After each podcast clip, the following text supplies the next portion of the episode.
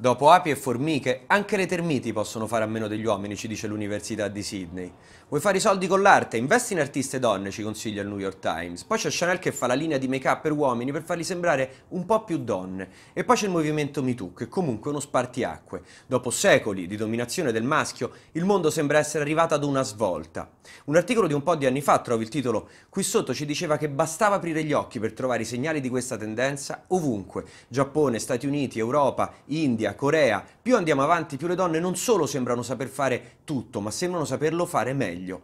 La parità tra uomo e donna è sacrosanta, ma non sarà il punto d'arrivo. La nostra economia è troppo più adatta alle caratteristiche della donna. Se pensi a quelle dell'uomo, tipo virilità e forza fisica, che servono? Il testosterone al massimo combina danni. Ok, le donne daranno le carte e gli uomini o saranno un po' più donne o altrimenti finiranno sottomessi da donne alfa e malinconici, come questo qui. E questo è un minuto.